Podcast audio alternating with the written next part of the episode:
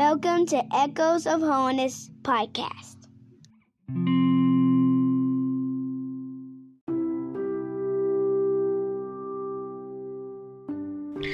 Hello, this is Amy sharing my testimony for Apples of Gold Ministry.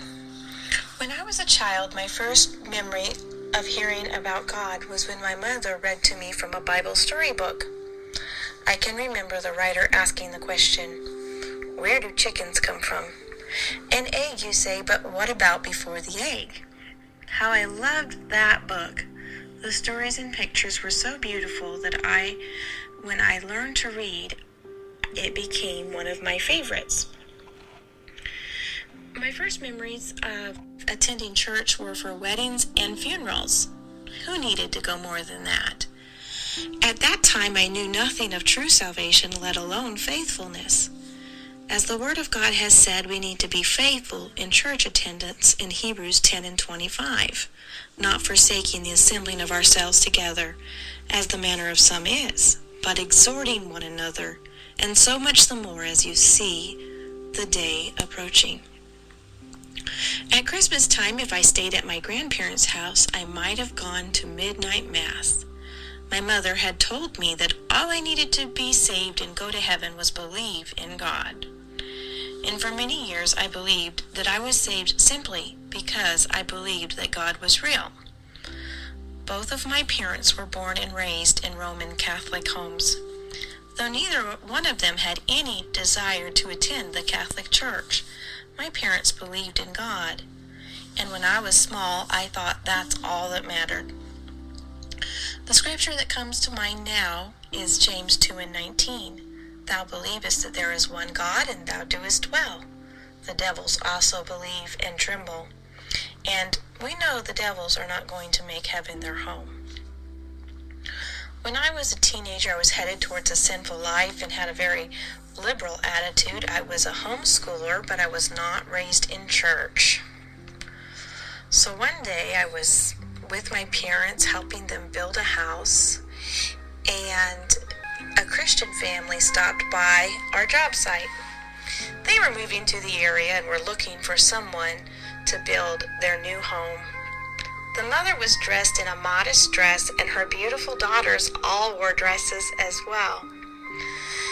That homeschool mother asked my mom, Are you believers? Yes, was my mother's reply.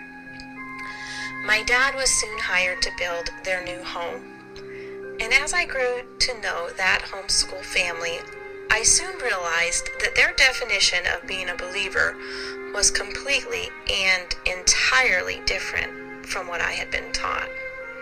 Their belief in Christ had changed their life and affected their daily living, and their lives reflected God's ownership as stated in the scriptures 1 Corinthians 6 19 and 20. What? Know ye not that your body is the temple of the Holy Ghost which is in you, which you have of God, and you are not your own?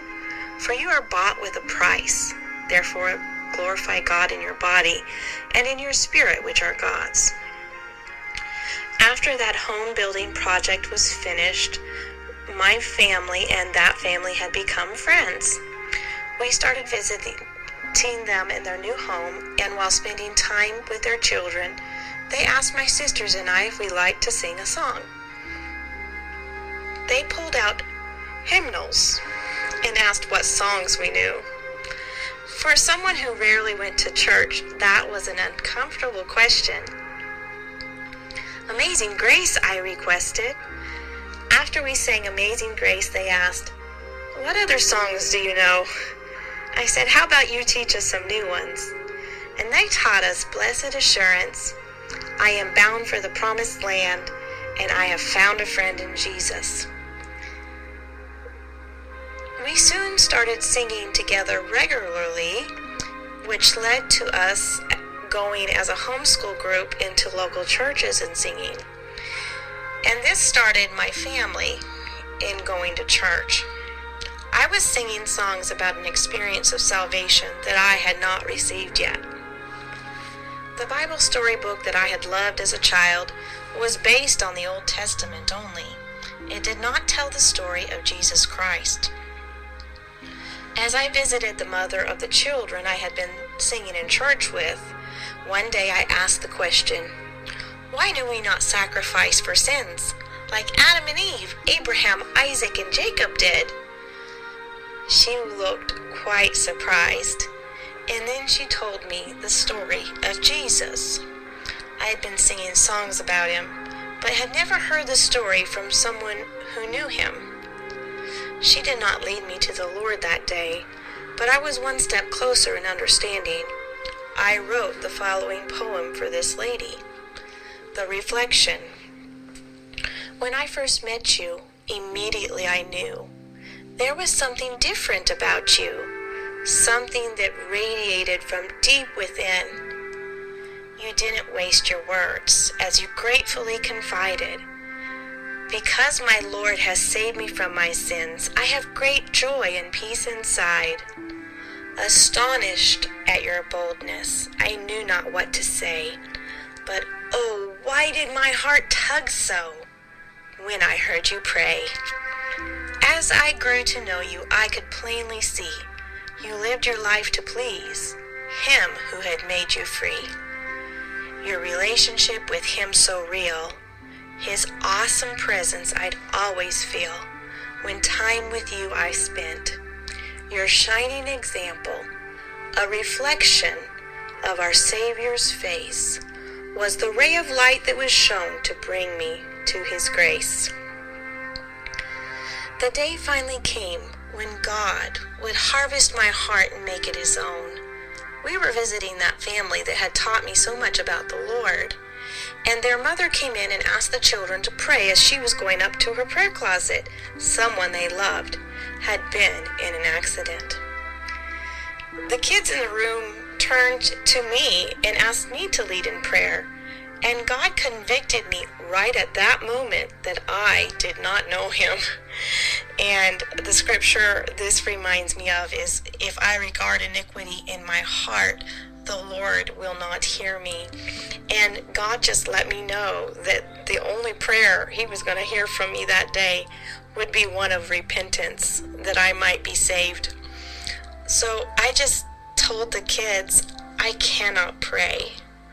Conviction was strong upon me the rest of the day. When I found the refuge of my bedroom that night, the Lord showed me my life from His perspective. And He showed me that His eyes had seen every sin I had ever committed. He showed me my selfishness and my pride. And I wanted to hide under my bed. The scripture says in Romans 3 and 23 For all have sinned and come short of the glory of God. And then the Spirit of the Lord reminded me of what I had been hearing. Your sins are what placed me on that cross. That is why I died. I was the lamb that was crucified. I was so broken and truly sorry for my sins. 2 Corinthians 7 and 10 says, For godly sorrow worketh repentance to salvation, not to be repented of, but the sorrow of the world worketh death. As I cried for my sins in repentance and I believed the gospel, I asked the Lord Jesus to come and change my heart. He saved me, and my life has been changed since that day. Salvation is not a destination, but rather the beginning of a journey. The scripture that I'm going to close out tonight is John 3:16 for God so loved the world that he gave his only begotten son that whosoever believeth in him should not perish but have everlasting life. I'm thankful that God came to save a wretched sinner such as I. And the message is still for whosoever will.